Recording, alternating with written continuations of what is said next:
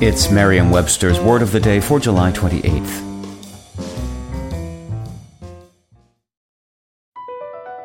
BP added more than $70 billion to the U.S. economy in 2022. Investments like acquiring America's largest biogas producer, Archaea Energy, and starting up new infrastructure in the Gulf of Mexico. It's and, not or. See what doing both means for energy nationwide at bp.com slash investing in America. Today's word is bivouac, spelled B-I-V-O-U-A-C. Bivouac is a verb that means to make a temporary encampment under little or no shelter. It can also mean to take shelter, often temporarily, or to provide temporary quarters for. Here's the word used in a sentence from Wired by Matt Simon.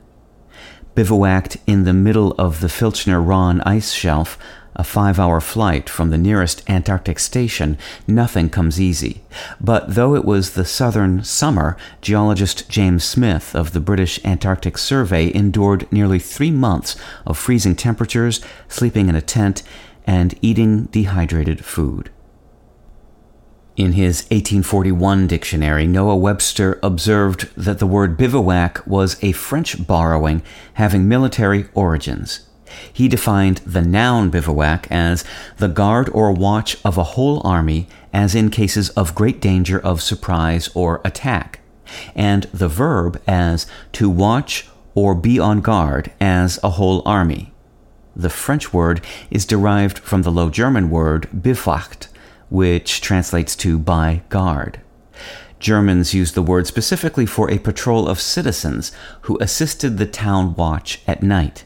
Today, bivouac has less to do with guarding and patrolling than it does with taking shelter. With your word of the day, I'm Peter Sokolowski. Visit merriam-webster.com today for definitions, wordplay, and trending word lookups.